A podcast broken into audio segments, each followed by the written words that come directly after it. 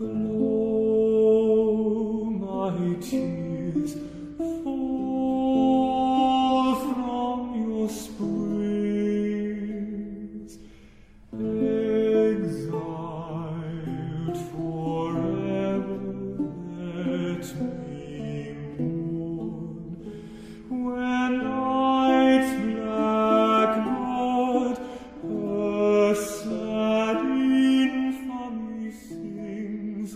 welcome back to the Philip K. Dick Book Club. In each episode of this podcast, I look at one of the works of Philip K. Dick. And now we are fully in the 1980s, the last um, decade of Dick's career. In fact, he, he only lived through the, the first part of that decade. And some of his most well known works emerge in the 1980s. I don't think so much the short stories we're going to be looking at, and a little uh, kind of a mini series wrapping up his final stories, but certainly his Valis trilogy, the final three novels that he published in his lifetime Valis, The Divine Invasion, and The Transmigration of Timothy Archer. These are fairly well known, and a lot of people who come to Philip K. Dick are attracted by the ideas in the Valis trilogy. Uh, if you've been following my podcast for a while, you know I'm not as big a fan of some of the ideas and the approach in his later works, but I acknowledge that, that the power they have for for um, many readers. And that said, I think there's still a lot of interesting things going on in these these later short stories. So the story I'm going to look at today is called "Strange Memories of Death." It is essentially a a what do I want to say? It's it's basically a a, a mainstream story. It it doesn't really have any science fiction elements. It's in the collected stories of Philip K. Dick, and that's why I'm looking at it. And I'm not actually going to look at this at the time it was it was published. It was published in the summer of, of 1984. Dick died, of course, in 1982, so this is actually a posthumous publication. But unlike some of the posthumous publications we looked at, it wasn't just something that was like thrown into the collected stories when those were put together. I think in 1984, this was actually eventually found publication in in a magazine you know, th- via via Dick's agent. So it's a little bit. I didn't quite know where to put it, and you know, I'm just going to stick with uh, the order that they they are in the collected stories of Philip K. Dick. So. Um, that's why I'm putting it here. It doesn't really matter that much when we look at these. Dick, uh, for what it's worth, Dick wrote three stories, published three stories in 1980 and one in 1982, and that's that pretty much wraps up the collected stories of Philip K. Dick. Um, there are a handful of other stories which I didn't look at, mostly because they are sections of of books. One of these, in fact, is right around this part of the collected stories in the fifth volume. It's called Chains of Air, Web of Ether. This is actually just passages from from the Divine Invasion, so I didn't include it. It's the same with uh, the Terran Odyssey, which is just selections of, of you know that we later see in Doctor Blood Money. So it's not useful for me to to talk about them in any extent in this podcast.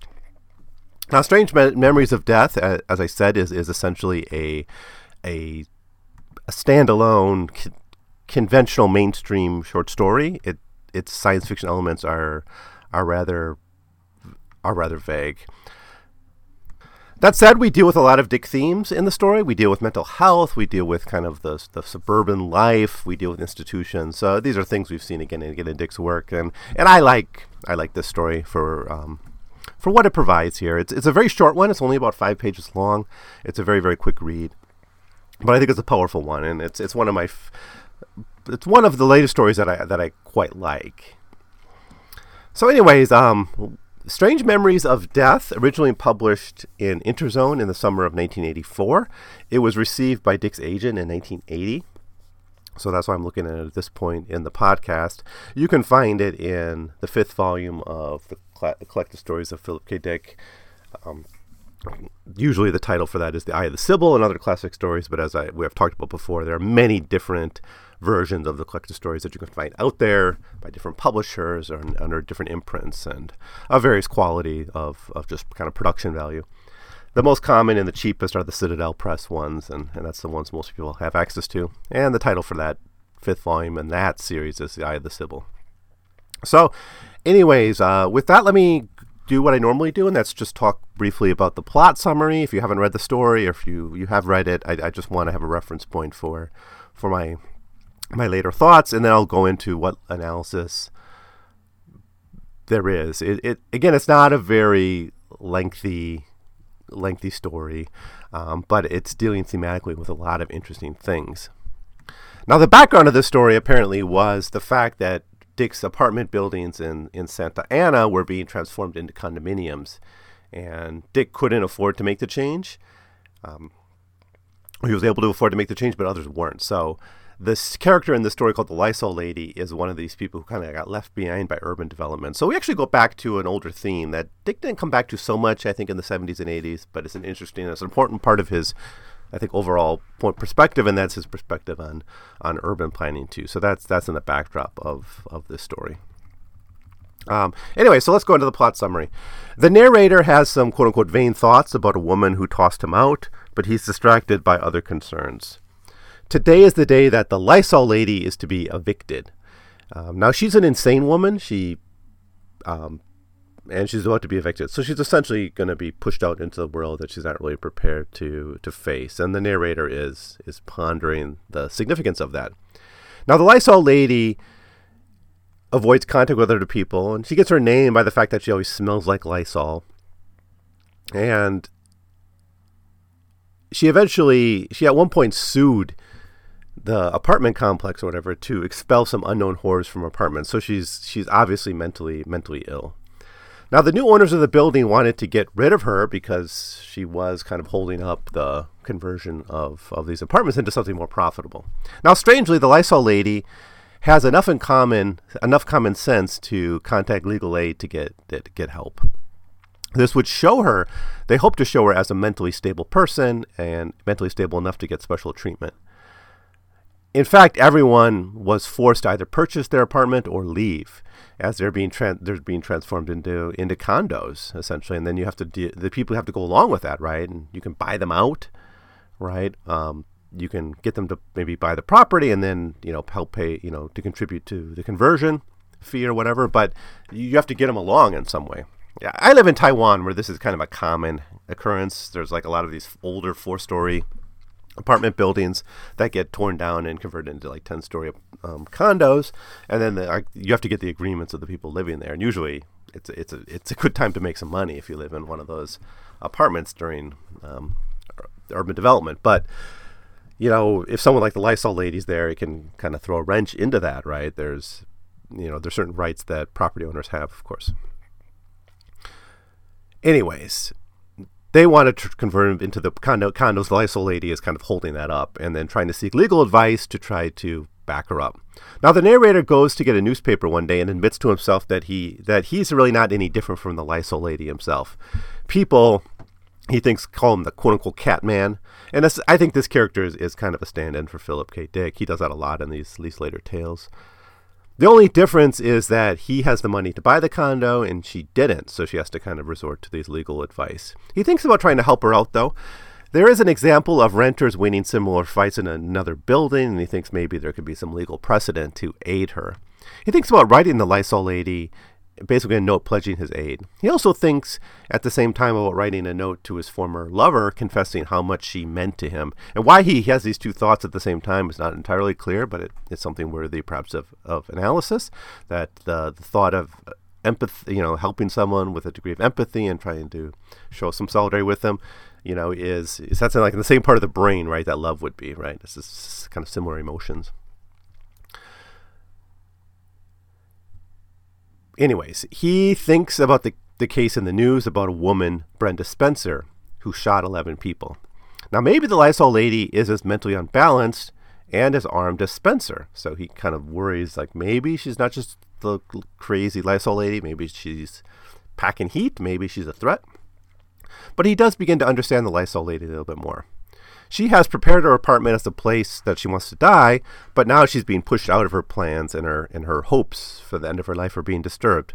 Like all psychotics, she will take the more difficult route, challenge the powerful. And the idea that the anti authoritarian personality, the one who wants to stand up to authority, is mentally ill, is something I talked about in other episodes and in other stories, but I think it's something we can revisit here as we think about this particular um, story in a way, she's like almost the narrator here thinks she's too adult and no longer willing to play the games of the, of the system, and she's actually showing a degree, degree of maturity and bravery in standing up to to the institutions. So really, the the whole story essentially is just these these internal monologues. This man thinking about his neighbor and the legal problems she's facing and her mental health state and and all that. Now, the next day, the narrator sees Al Newcomb, who's the sale representative for the condo company, trying to get these people to sell sell out their property. He explains that the housing authority found a new place for the Lysol lady, whose name happens to be Mrs. Archer, and they are paying her rent. The narrator wishes someone would pay his rent, but Newcomb reminds him that he had bought his apartment and he lost his chance. And, and so he kind of got a, you know, by holding out, she kind of got some benefit out of it. So maybe it was all part of a plan to to basically get them to pay rent for her so she could live rent free for the rest of her life.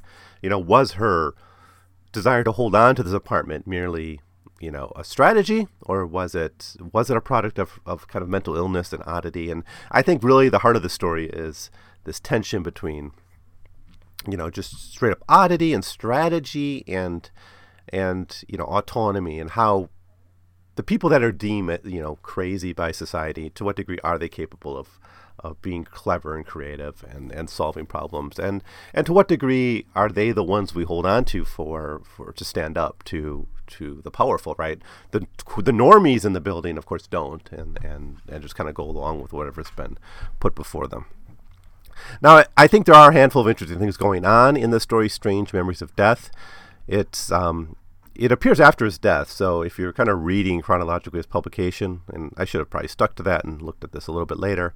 But anyways, it you know it does seem to be one of his last stories. It made its first appearance before it did in the collected stories, so it, it does seem to be one of his last published tales before you know he the estate sort of took over the publication of of his works. Now, obviously, it's a mainstream story. There's no science fiction elements here. There's no fantasy elements, you know, or, or anything like that. It doesn't mean he's thematically and touching new ground, though. He's kind of rehashing old questions. It does read to be very autobiographical.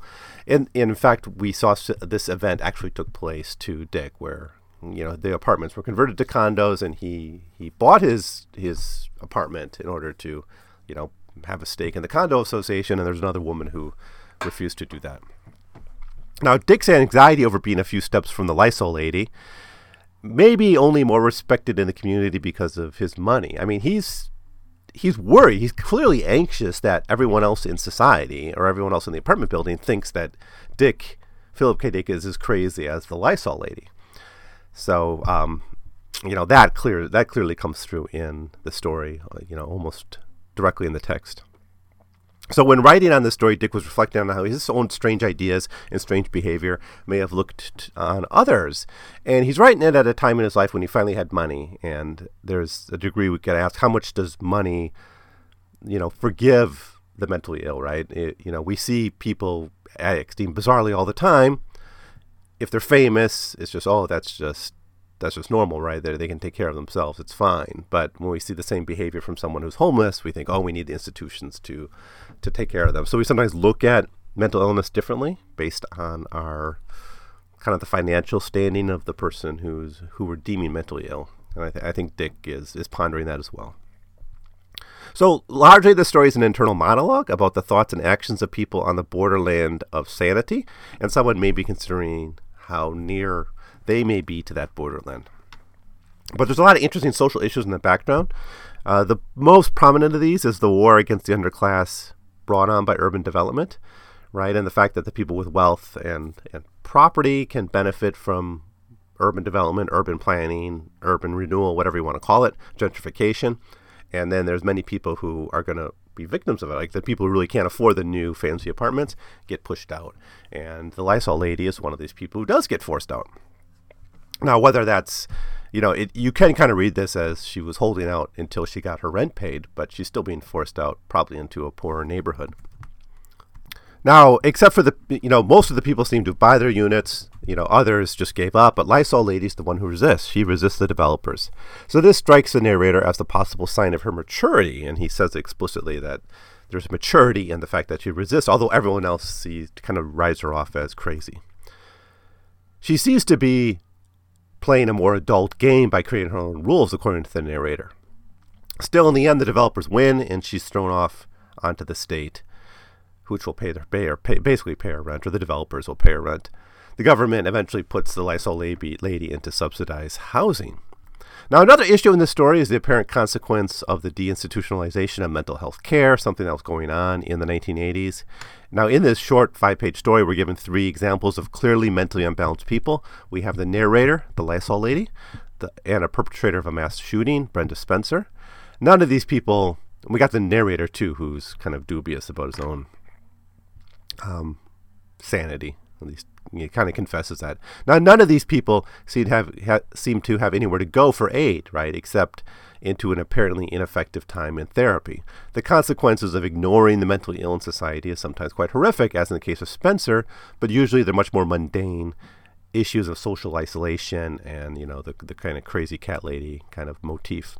The Lysol ladies social isolation is a form of institutional violence then made possible by a disinvestment in mental health care and of course of a society becoming more mentally ill itself. Now, my feeling is on you know on the way Dick looks at mental illness is he's more likely to see society as a, what's mentally ill, and you know mental illness is more of a stigma put on society by people who are you know don't fit in in some ways. But uh, whatever it is, there are people who are in need of mental health care, and there were institutions that provided that. But over the course of the 70s and 80s, disinvestment in these institutions expanded, leaving people basically on their own devices more and more in halfway houses or in other institutions that really couldn't provide the same level of care that the old asylums do. What are all their problems, right? I'm a, you know, Erving Goffman is right. They're total institutions. They have all sorts of, they had all sorts of problems, but, you know, they were disinvested in without replacing it with more adequate networks of, of care. At least that's my understanding of, of what happened. So, anyways, that's that's the story. Strange Memories of Death. It's a nice, meaty story about mental illness and urban development and poverty and inequality and social isolation and and and those kinds of things. I, I think it has a lot for us to think about. So it's a, it's a story I rather like.